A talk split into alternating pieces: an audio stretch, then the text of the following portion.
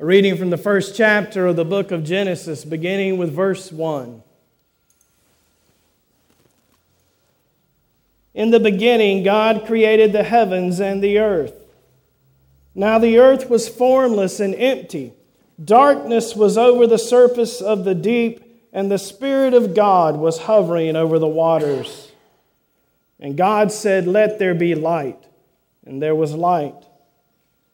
God saw that the light was good, and he separated the light from the darkness. God called the light day, and the darkness he called night. And there was evening.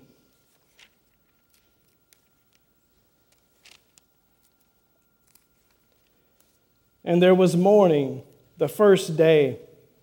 And God said, Let there be a vault between the waters to separate water from water. So God made the vault and separated the water under the vault from the water above it. And it was so. God called the vault sky. And there was evening, and there was morning, the second day. And God said, Let the water under the sky be gathered to one place, and let dry ground appear. And it was so. God called the dry ground land, and the gathered waters he called seas. And God saw that it was good. Then God said, Let the land produce vegetation, seed bearing plants and trees on the land that bear fruit with seed in it, according to their various kinds. And it was so. The land produced vegetation, plants bearing seed according to their kinds, and trees bearing fruit with seed in it, according to their kinds. And God saw that it was good. And there was evening and there was morning, the third day. And God said, Let there be lights in the vault of the sky to separate the day from the night, and let them serve as signs to mark sacred times and days and years, and let them be lights, and let them be lights in the vault of the sky to give light on the earth. And it was so. God made two great lights the greater light to govern the day, and the lesser light to govern the night. He also made the stars. God set them in the vault of the sky to give light on the earth, to govern the day and the night, and to separate light from darkness. And God saw that it was good. And there was evening, and there was morning, the fourth day. And God said, Let the water teem with living creatures, and let birds fly above the earth across the vault of the sky. So God created the great creatures of the sea and every living thing with which the water teems and that moves in it according to their kinds, and every winged bird according to its kind. And God saw that it was good. God blessed them and said, Be fruitful and increase in number, and fill the water in the seas, and let the birds increase on the earth. And there was evening, and there was morning, the fifth day. And God said, Let the land produce living creatures according to their kinds, the livestock, the creatures that move along the ground, and the wild animals, each according to its kind. And it was so. God made the wild animals according to their kinds, the livestock according to their kinds, and all the creatures that move along the ground according to their kinds. And God saw that it was good. Then God said, let us make mankind in our image, in our likeness, so that they may rule over the fish in the sea and the birds in the sky, over the livestock and all the wild animals, and over all the creatures that move along the ground. So God created mankind in his own image. In the image of God, he created them, male and female, he created them. God blessed them and said to them, Be fruitful and increase in number, fill the earth and subdue it. Rule over the fish in the sea and the birds in the sky, and over every living creature that moves on the ground. Then God said, I give you every seed bearing plant on the face of the whole earth, and every tree that has fruit with seed on it. They will be yours for food.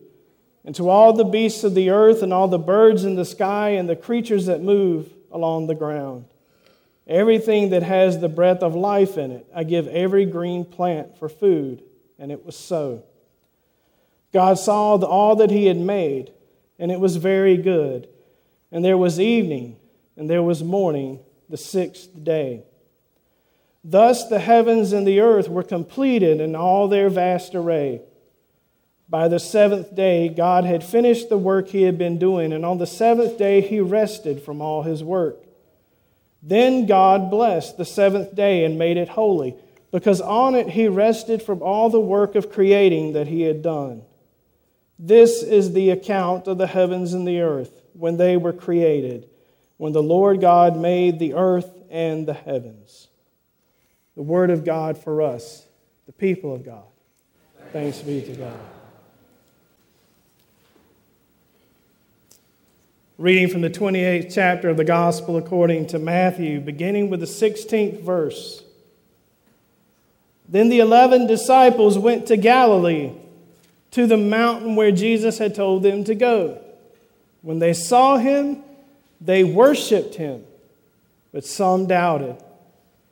Then Jesus came to them and said, All authority in heaven and on earth has been given to me.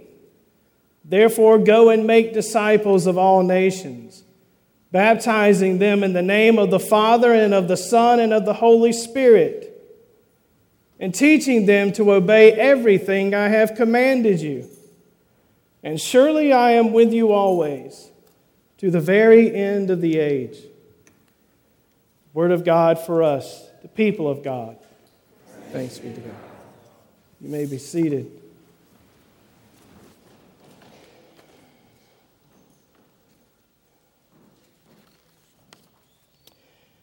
Trinity Sunday has been observed since sometime in the 10th century. That's a long time, isn't it? That's at least 1,200 years ago. It serves to remind the church that the doctrine of the Holy Trinity is central to who we are, that it is not just mere speculation. It's central to our understanding of God.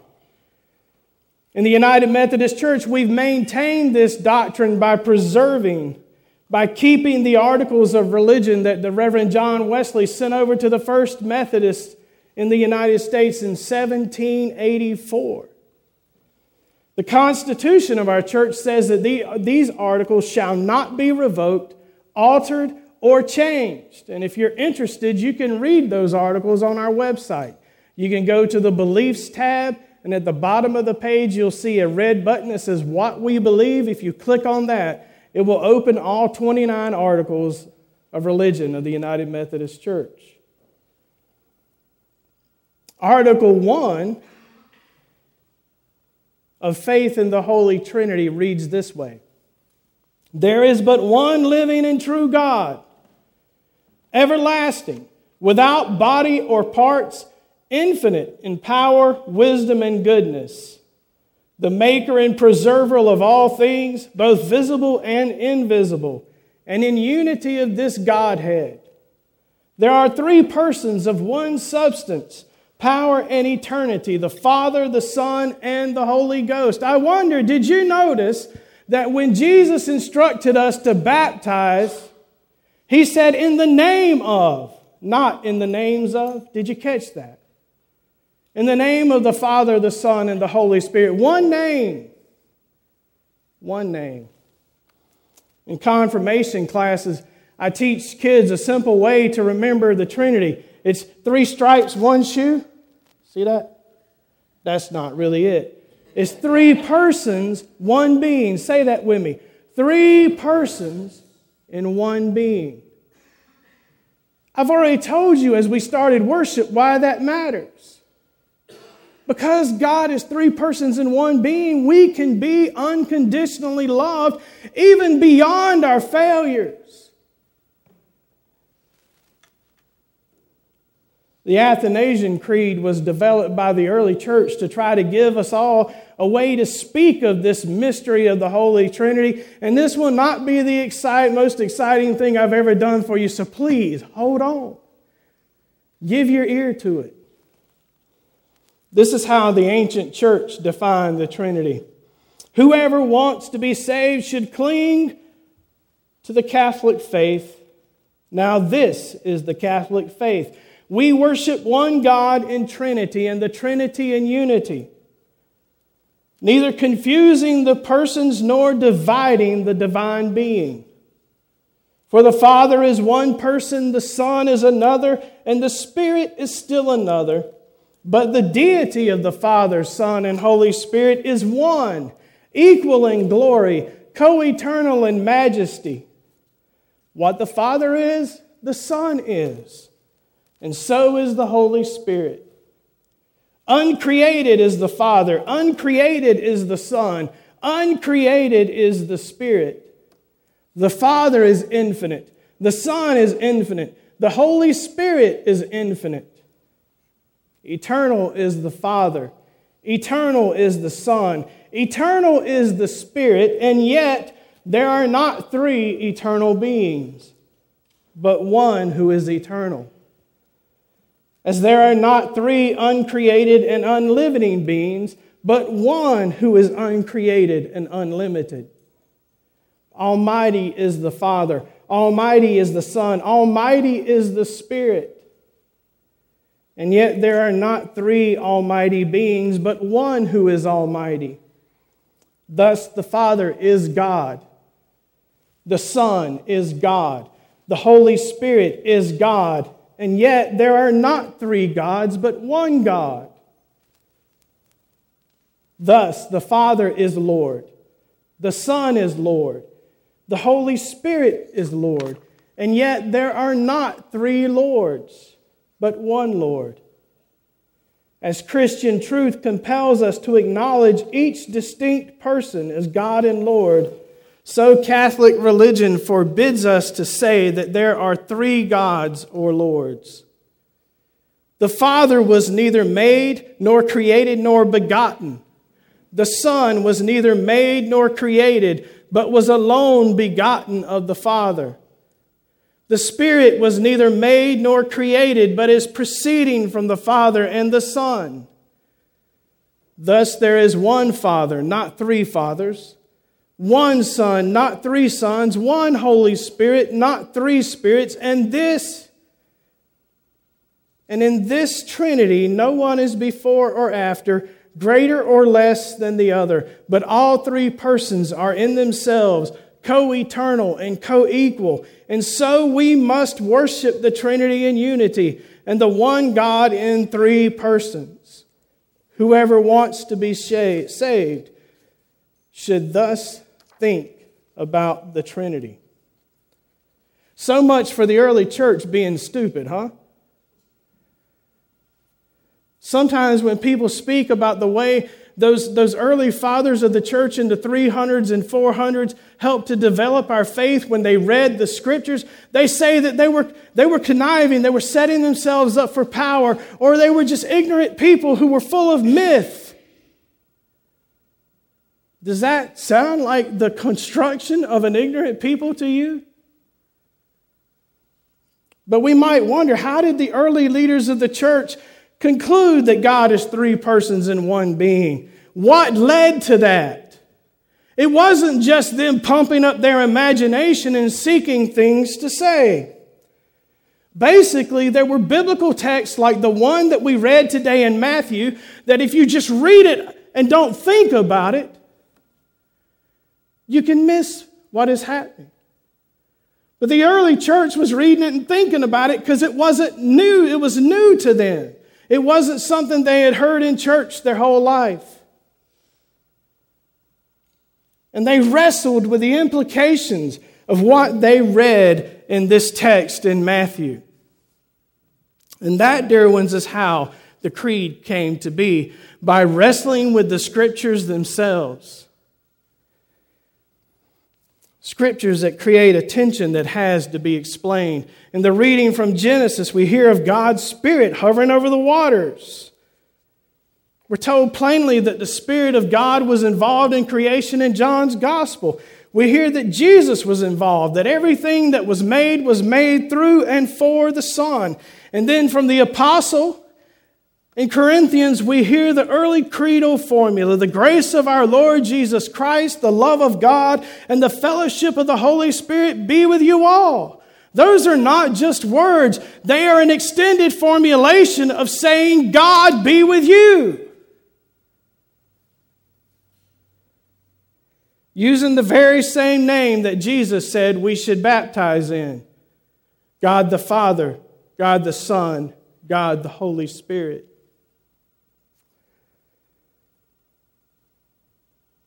And again in Matthew, did we not just hear Jesus say, I will be with you always? Is that something that a mortal person can say? Is that something that any of us can say to any of our loved ones? I will be with you forever? If we say it, we know it's a lie. But yet they received this promise from Jesus as truth.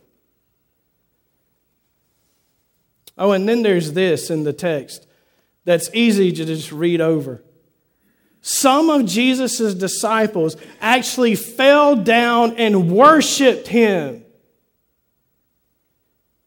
Now, we read right over that. We say, oh, of course they did. But when that was first written, when the story was first told that human beings had fallen at the feet of another human being and worshiped him, it was scandalous. Any first century devout Jew would have known very well that worship is for God alone.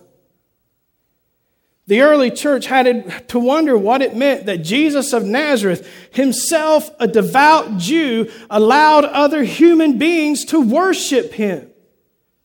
They wrestled with that.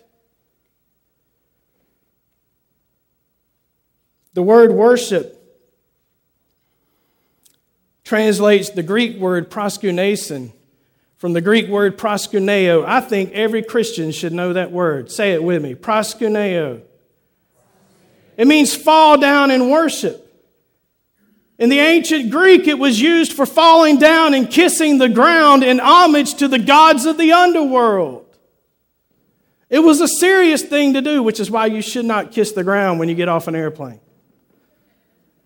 That's where that idea comes from, I think. I don't know that for sure, but that's what the word has in it to fall on your face and kiss the ground towards something else.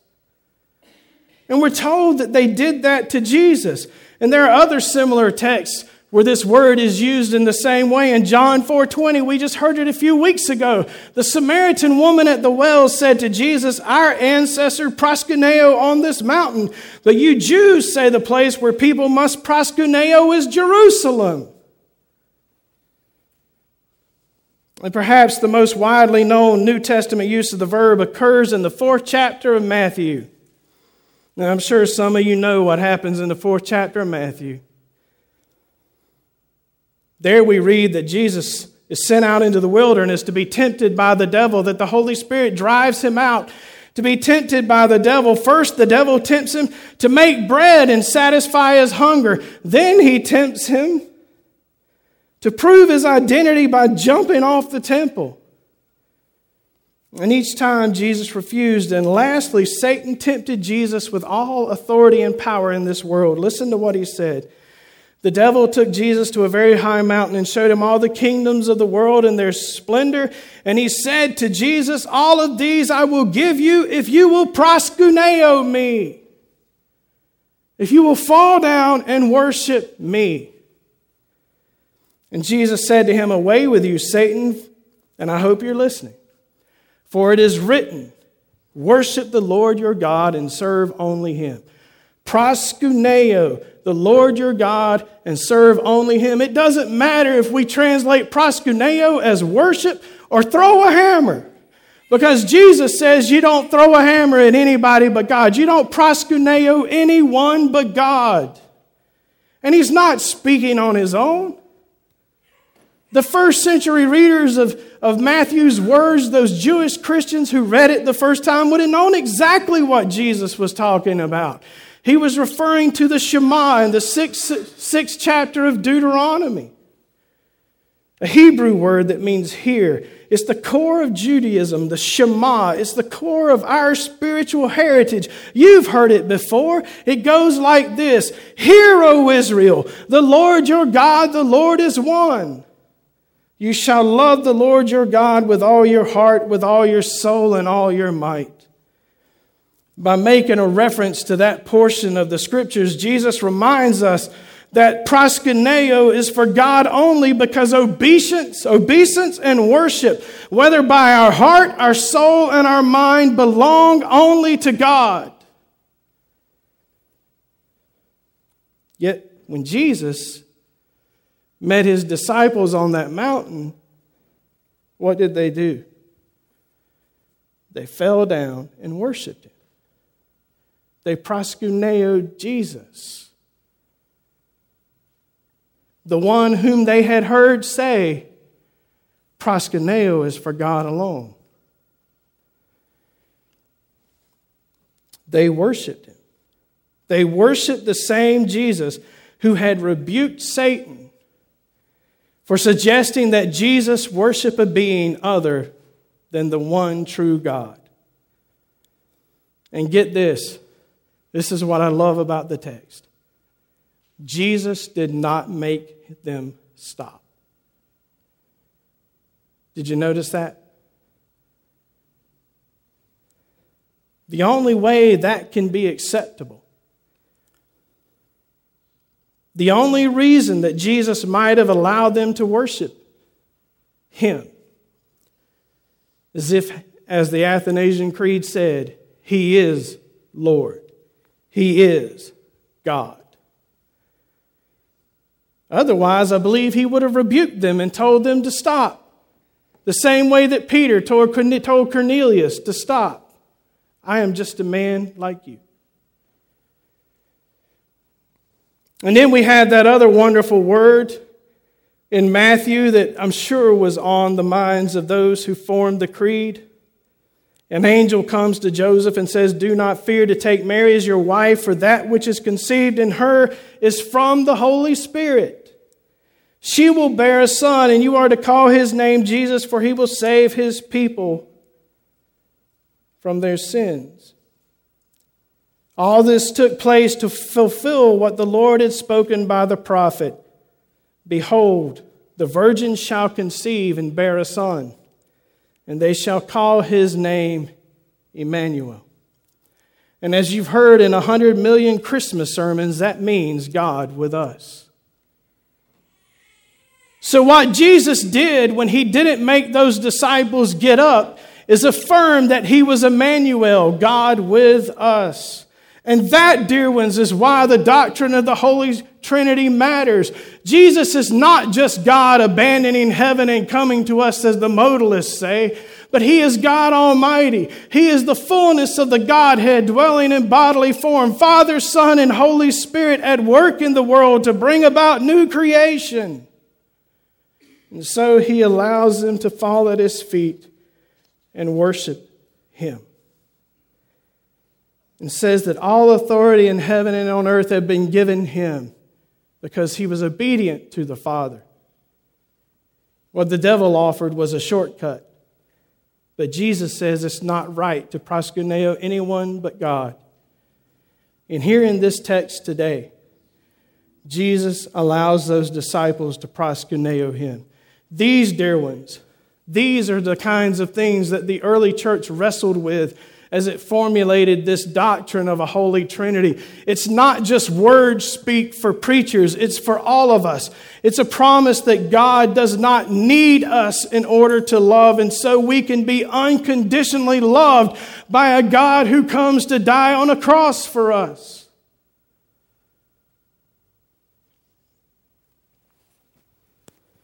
the worship of Jesus by those disciples. And these other things that I have mentioned were but part of the evidence that led to the formation of this doctrine of the Holy Trinity, the right belief that God is three persons in one being. The doctrine of the Holy Trinity is not a problem to be solved, it is a mystery to be pondered in love and awe, a mystery that has shaped the life of the church for 1900 years.